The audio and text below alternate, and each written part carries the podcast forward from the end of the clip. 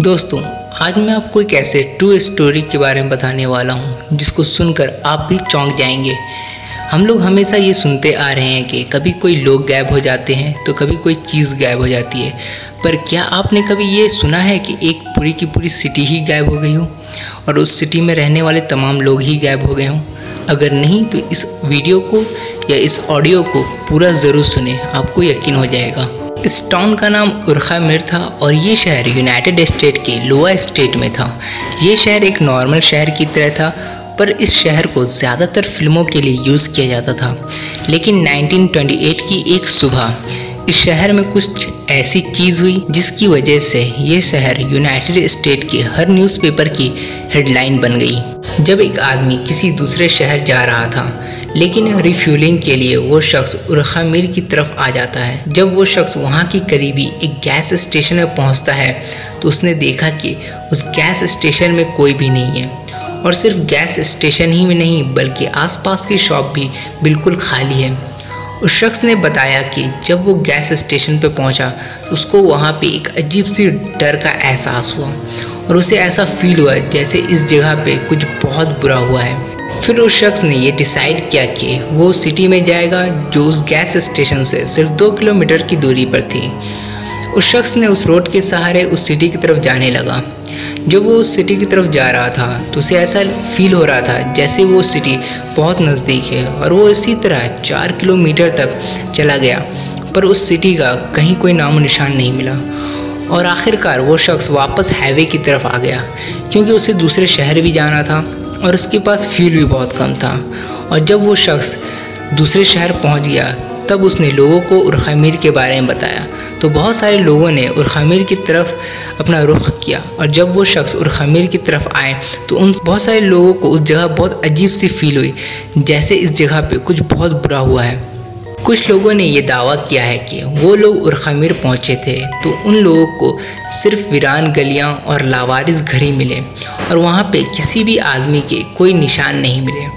कहा जाता है कि इस शहर की लास्ट सेंसस 1920 में की गई थी तो उस टाइम इस सिटी की टोटल पॉपुलेशन 300 थी।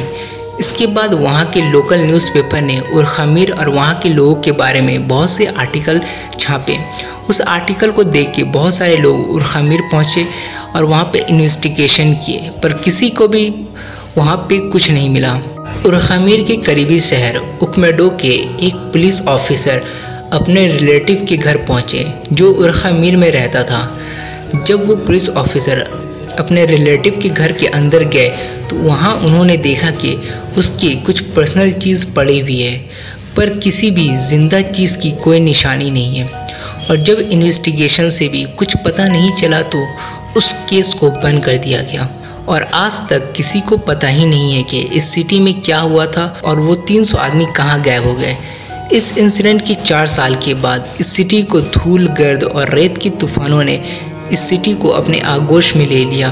और इस जगह को अब देखने से ऐसा लगता ही नहीं है कि पहले यहाँ कोई शहर भी था और यहाँ लोग भी रहते थे, क्योंकि रेत की तूफ़ानों ने इसे अपनी ज़मीन के अंदर दबा दिया और ये बिल्कुल बंजर ज़मीन बन गई थी। इसके कुछ सालों के बाद इस जगह से कुछ कबीलों वालों का गुजर हुआ।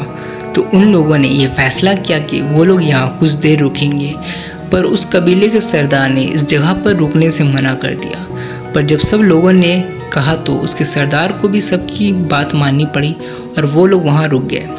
लेकिन उसके सरदार को इस जगह के बारे में और इस जगह पे होने वाले हादसों के बारे में पहले से पता था। पर इस कबीले वालों को ये पता नहीं था कि अब जो उनके साथ होने वाला है, वो बस लोगों की याद बन जाएँगे। और ये वही हुआ। वो कबीले वाले लोग भी एक रहस्यमय तरीके से उस जगह से गायब हो जाते हैं और उनके सारा सामान वहीं पे पड़ा रहता है। और किसी को पता ही नहीं चलता है कि वो कबीले वाले भी कहाँ गायब हो गए इसके बाद 1990 में एक ईस्टर्न ग्रुप ने यह डिसाइड किया कि वो लोग यहाँ कंस्ट्रक्शन का काम करेंगे। लेकिन जब इस जगह की खुदाई की गई तो यहाँ पर उन लोगों को एक सिटी मिली। जब उस सिटी को पूरी तरह डिस्कवर किया गया तो ये पता चला कि ये वही उर्खामिर शहर है जो बहुत पहले गैब हो गया था। इस सिटी के डिस्कवर होने के बाद ही सडनली उस कंपनी ने इस प्रोजेक्ट को कैंसिल कर दिया और उस शहर को उसी तरह लावारिस छोड़कर चले गए।